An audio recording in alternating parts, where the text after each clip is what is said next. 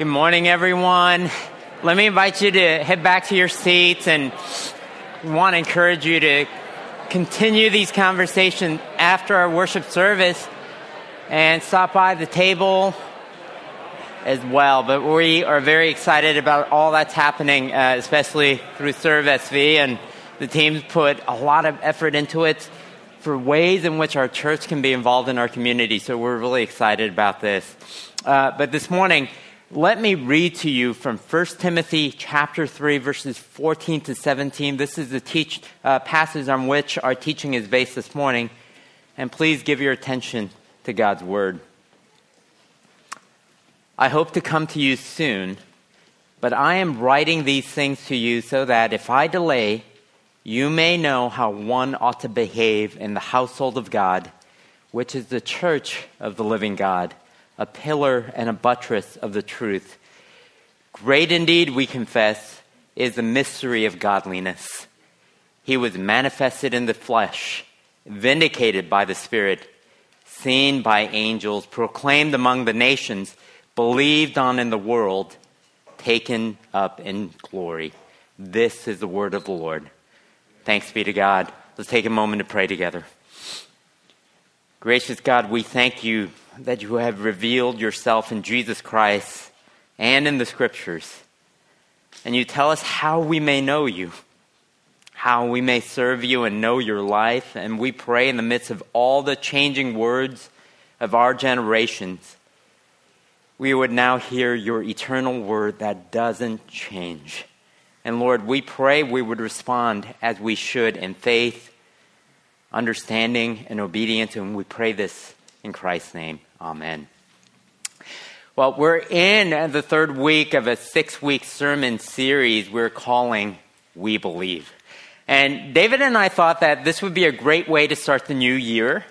You know, and what we mean by the phrase we believe is not meant to be a survey of all the basic beliefs of Christianity, although that is really, really important, but it's not our main focus here in this series but rather we're trying to unpack some of the core convictions that drive us, drive our mission as a church. So many of you are new to grace and you're trying to figure out, you know, what fuels this congregation?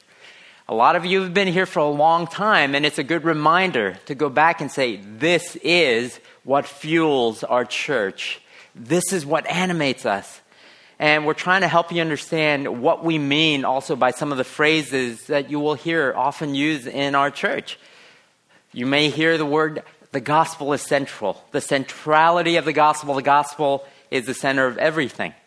Or you may hear about how you're free to struggle rather than struggling to be free. All of these things we want to kind of help you understand.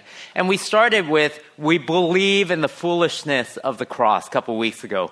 You know, the things that look foolish and weak, that is actually the power and wisdom of God, which is God Himself crucified. That is our boast. I mean, that's a remarkable thing if you think about it. And also the basis of our unity.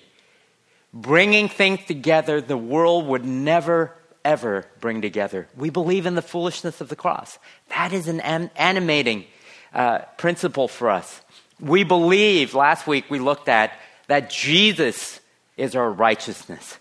That we are declared righteous and approved in God's sight, that we are accepted, we are received and welcome through faith in Jesus Christ. It's a verdict that is passed over us, not something we actually accomplish. And this morning, we're going to look at the idea of the church. We believe the church is the body you need. Not necessarily the body you want, okay? But the body you actually need. So we're going to think about the church. And I know for some of you, uh, there's some negative associations with the idea of church. Anyone who's been around the church for a while has some of those, okay? And let's just say that's the case. For others, the church has been this amazing place of healing. So being a part of a church has been a life changing experience. So when I hear some of your stories, you might talk about a relationship that uh, one person, you know, that one person who invested in you as a child or a teen or even as an adult who really cared about you, made time for you. And that opened up to you the idea that God actually loves you deeply. Perhaps you struggled with addiction and there was a 12 step program. Connect to a, to a church through which you got your life back. For others of you, maybe as an adult, it was through the teaching in the church you came to believe that God really does exist and care and has done something about you. And that has become a present reality in your life. And that experience has sustained you through some real hardship. You know, and sociologists, they can look at the church and say, well, that's just another community among many religious groups. But in the New Testament, the church is described as something utterly unique. And when you become a Christian, you necessarily, and you will always receive the blessing, which is a whole new set of relationships that you are planted into. This is why St. Paul in our passage this morning tells us that you are to conduct yourself in such a way that is appropriate to the household of God, the church of the living God, a pillar and buttress of the truth. He has a very high view of the church. Now, how do you we how do you get there? How do we get there? And before I get into unpacking those phrases, let's just start with the word church. Because I think for some of you, you're like, oh, yeah, I know what that is. That's that thing we go to on Sunday or people go to on a Sunday. But it's not actually that in the original language. Because you can say, well, that's the church, but the Greek word ecclesia, which means just simply assembly, it's a gathering. It's a common everyday word for an assembly of people. But in the New Testament, this word becomes this other dynamic thing because it is the gathering of the assembly or the church of God Himself. And here is the importance of trying to understand this. God is assembling us. That's what we believe, that each week, that God is calling His people from all places to be together as a family and it is the vehicle by which he wants to tell people, I love you. I want to be reconciled to you. I want you to know me, and I want to know you. That's the church. And don't forget, in the New Testament, the idea of the church also seems to be very location specific. Did you ever notice that? It's the church of God in Philippi, the church of God in Ephesus, the church of God in Jerusalem the church of God in Rome. The idea is that in every one of those centers, these places, these churches are an outpost. It's an outpost that is trying to tell you about God and proclaiming his good news, which means Grace Presbyterian Church is part of the Church of God here in Silicon Valley that is trying to do this. So let's take just a few moments this morning to look really I want us to focus on verse 15 in particular, where Paul says, You know, I may be running late here, but here's what I want you to do. Let's talk about what? This church is the household of God, the church of the living God, and a pillar and a buttress of the truth. So, those three things. First, the idea of the household of God. You know, that word household basically just means family. And this is the first thing we have to know and understand about the church. In the New Testament, the church is God's family. And it tells us that inherently following Jesus is a communal act. And that may sound a little odd to you or a little counterintuitive given how much David talked about last week that we are justified, that Jesus is our righteousness. And for many of us, becoming a Christian, that moment of conversion was a very much a personal relationship and moment with Jesus, and it's a wonderful thing. But in the New Testament, that relationship is always counts in communal terms. Meaning, you have that relationship, but it doesn't end there. That actually brings about a lot more. So in 1 Corinthians chapter 12, the church is called the body of Christ. That is, we're compared not to being individuals who only have an individual relationship with Jesus, but we are part of a body and we are members of that body, the hands and the feet, so that today in the world, the church of Jesus Christ is meant to represent the presence of God in the world So his eyes, his hands, his feet, his mouth, whereby through us as a family, God is present and acts. You know, sometimes we get this idea that Christianity is primarily a personal relationship. And the image that comes to mind to me is think of a wheel, a giant wheel with Jesus as the hub. And we all think of ourselves as the spokes that go out from the hub, but we never touch each other. You know what I'm talking about? Uh, the idea of somehow all of us are connected to Jesus in this way, and somehow, but we don't need to interact. And I know all these illustrations are, are not perfect because you can say, well, we all kind of are together in one wheel. Yes, that's the case, but it, we always love to emphasize the part where we're just a spoke connected to Jesus. Okay? And again, I'm not disparaging the personal relationship aspect of it. There's something beautiful and good about it. But the communal is the dominant metaphor. You are called to be part of a family that join together as an assembly. The relationship of Jesus to us always necessitates relationship with one another. And we really believe that here at Grace. And I know this is where a lot of the rub with the church comes into play here because this means, and hear me out, the church is a lifelong experience of learning to love people you do not like nor are naturally drawn to. You guys know what I'm talking about? Because that's family, you know, right? The way the world works is often, often like this. We look at people and ask ourselves, all right, what value do you add to my life? Okay? I'm busy. What is the value add to building a friendship with you or relationship with these people? people I've heard people say this to me here in Silicon Valley. They say, I'm really busy. So, I mean, what are you doing for me? Because if you're not doing much for me, I don't know if I need to invest in this because I, I, can, I need stuff that adds value to my life. That's how the world works, right? Whether it's professionally, relationships, friendships, whatever. Or maybe on the other side of this, you enter a church and it just reminds you of middle school. You know, you know that moment when you walk into the cafeteria with your lunch tray and you scan the room to see at which table you will be welcomed and accepted. And you start thinking, well, I'm not going to be wanted here. I don't belong. These people don't look like me, okay? But we are told both of those images don't really work well here. The church is the household of God, a family you belong whether you like it or not, okay?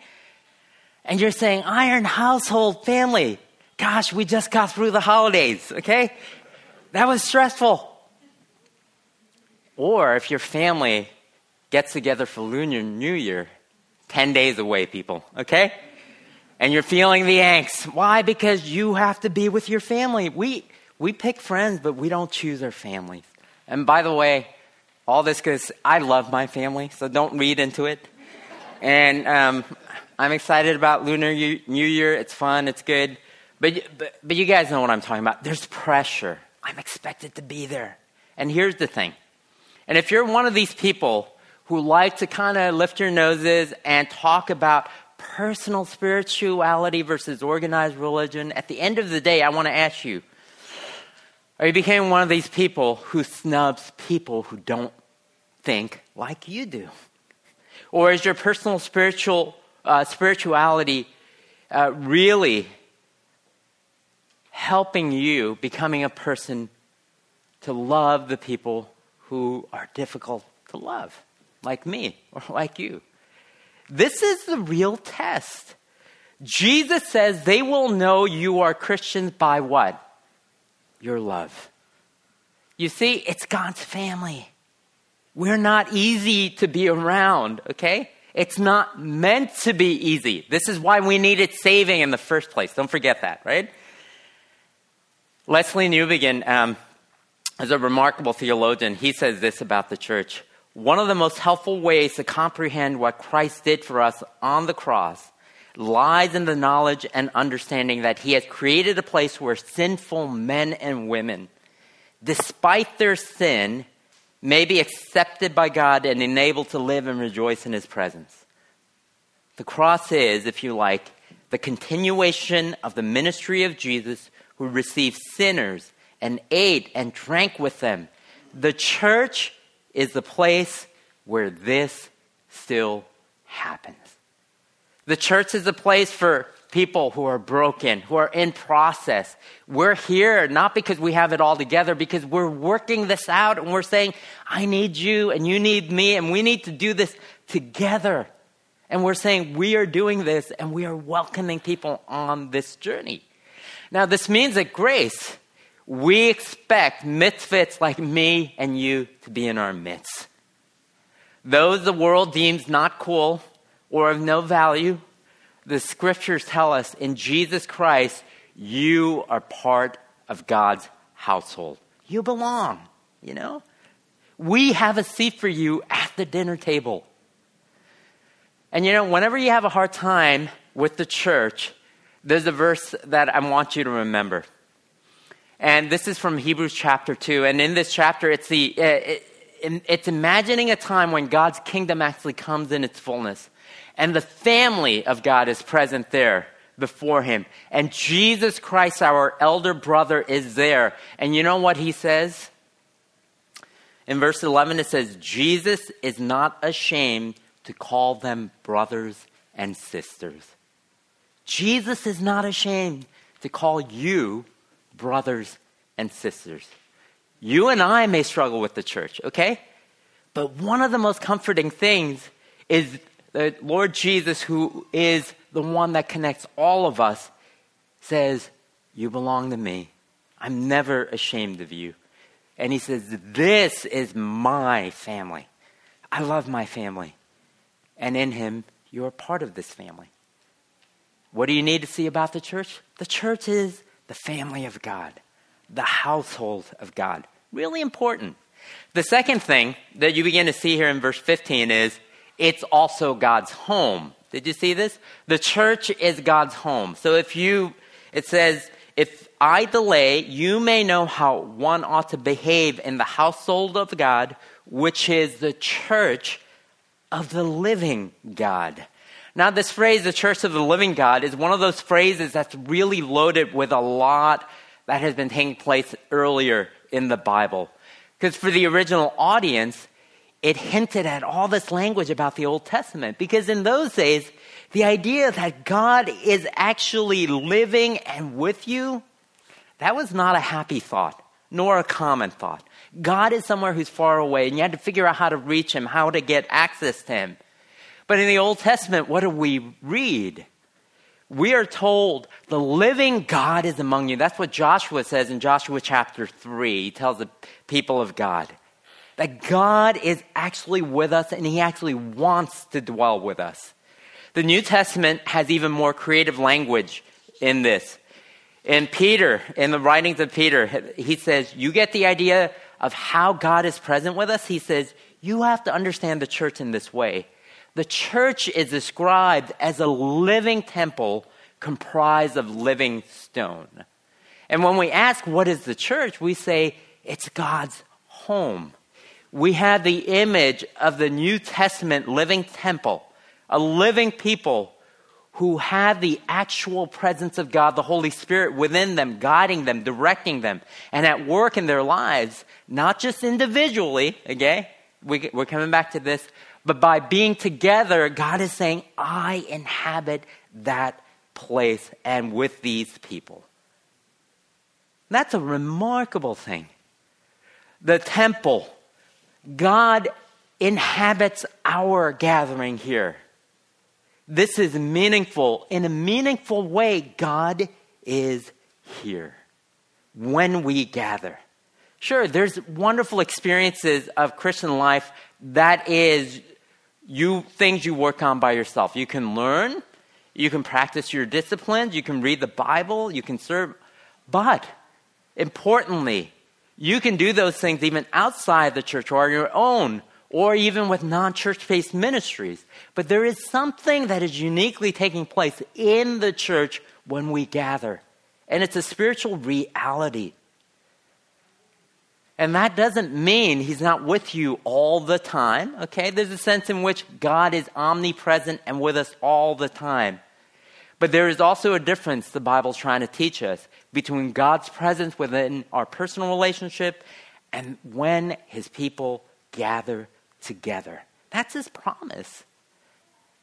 God lives here. This is where his presence is found in a very, very unique way.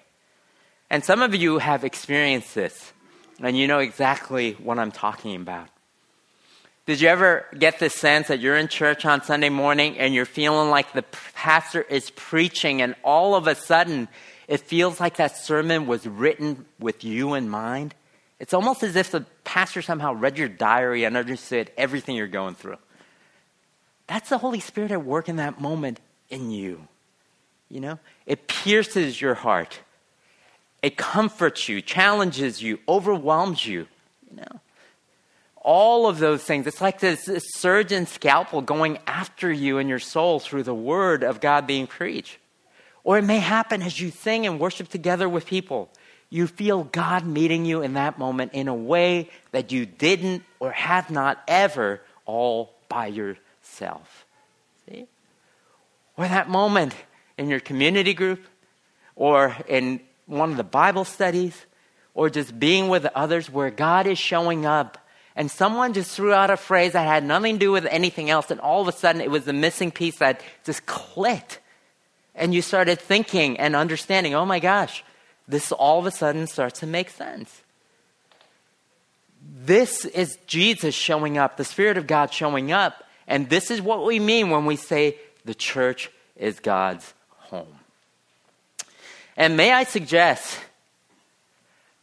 and maybe I should put it this way more in a question for could it just be possible that for some of you who are struggling to experience God's presence and growing in the way that you feel like you should and you're just frustrated about it, perhaps it is because you're focusing only on the personal and you're avoiding the family? You know, you're, you're going about it with all of those things without actually figuring out how is the church a part of this because God says the church is central and essential to be able to grow. So consider that because this is why we have all of these events here, you know, and we're, we're doing all of these gatherings because we're saying we're trying to live out together what it means to be the people of God. We need each other. And God is saying, I'm inhabiting your space there. And lastly, thirdly, let's talk about this idea of pillar and buttress of the truth. You know, not only the church where God is present and where he lives, but the church is the instrument by which God's truth is to be brought to the world. Okay? It's the instrument by which God's truth is brought to the world. Now, we said uh, here that Paul is writing to Timothy. Timothy is a young pastor in Ephesus. And in that ancient city of Ephesus, they had one of the ancient wonders of the world there at the time the Temple of Artemis. And it's no longer there, but I think a lot of the columns or pillars, I think, are in places like Istanbul. You can see these 60 feet tall columns, massive 10 feet diameter perhaps. And there were oh, I don't know, like a hundred of them holding up in that temple a glorious roof that had a whole story of Artemis spelled out across the top. And people would come and marvel at it. And this is the image where the text is saying the church is supposed to be like this these columns, these buttresses holding up something beautiful so the whole world would see the story of the gospel. Lifting it up high so people would be able to see all of these things to be true. And it's not just about proclaiming truth just from up front, but it's saying in the relationships, in the engagement with one another, and the way our life is ordered, and the way we learn to forgive, are patient, and we're generous, and we're admonishing and encouraging. This is what it needs to be. It needs to be put forth and shown to the world, and that's what the church is meant to be. And you do that in a unique way that you can't do just by yourself. You see? And it's a very public thing. You know, most of the religions in the Roman times were what we call mystery religions. That is, there's some sort of secret you come to learn about when you go study these religions, and only for the really smart or the really spiritual, it unlocks something for you. Oh, the secret is now revealed, you know? And so when Paul is saying the mystery of our religion, He's being very ironic here, yeah, kind of mocking that. He, he does that sometimes. He's saying, Our religion is grace. Our religion is very plain. It's for everyone to see. And he goes through in this poem, which is probably an ancient praise song the Christians sang. He says, He was manifested in the flesh, vindicated by the Spirit, seen by the angels, proclaimed among the nations, believed on in the world, taken up in glory. See? And he's saying, This is what the church is meant to be. I always find it fascinating that these verses in 1 Timothy 3 come just after Paul has gone to lengths to talk about here's what an elder is in the church, here's what a deacon is in the church. And then he talks about this. It's like, okay, this is the church, you know? There is flesh and bone. It's not just a spiritual reality, but it's actually the gathering of the people of God. And here's what I want us to leave with this morning. Look, if this is all true about who Jesus is, if Jesus is saying, I'm gathering his people to be this kind of community where you have a new family, where you belong, where people who have no other place where they belong in this world, Jesus keeps saying, Come, you have a home here.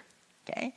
And if this is the place where we, in life together, in worshiping Jesus, begin to be uh, transformed by God's presence because He promises He dwells with us. And now we're supposed to be this city set on a hill, one that proclaims to the world this is what it looks like to believe in the true and living God who is saying, I'm going to transform the world. I think this means at the very least, every single one of us needs to give the church a chance. Because it's the body we need. I think a lot of us would rather do things on our own than do the hard work of being in the church sometimes. Because it's harder. And in many ways, it's also beautiful when it's great. You know, part of living here in the Bay Area, you become uh, very accustomed to the fact that people are much, very much early adopters into things. You know, um, sometimes people like jumping on the bandwagon on things that are kind of half baked. You know what I mean? You know, you know when that update comes on your computer on your phone and it's like half the stuff isn't working. You know, who checked this before they rolled it out? It's half baked, right? And in one sense, you know, I think a church is kind of like that, and I mean this in a good way. You're early adopting, think about it this way the kingdom of God. We're here. The fullness of it is yet to come, but we are experiencing it together. Okay? That means some of the bugs, which is you, which is me, okay, are getting worked out here, and we're doing this together. And the invitation is still come into the church and experience the life of Christ and community with other people. But understand that it is really still in its seed form and not here in its fullness. And yet, we are saying, this is what we need. This is what I need. This is what I can invite people to. To say, we are broken people who are on this journey to let people know, let others know, God has done something remarkable that He has come in Jesus. He has made us new, and He is building His kingdom here. Let's go to Him in prayer. Our Father and our God, we thank you. We praise you that you choose not to cast us aside, but rather to forgive us, to redeem us, to invite us and make us a part of your family. And we're reminded that we need each other. It's always easier sometimes to go off on our own and try to find you. But you have said what we actually need is each other so that the world may see in the church the glory and the power of the gospel. And we ask, Lord, that this morning you would help us to understand and to give ourselves to your word. Help us to be blessed to be a part of each other's lives, even when it's difficult, especially when it is so. For you want to grow us and make us more into the image of your Son and a community that shows the world who you are. In Christ's name we pray. Amen.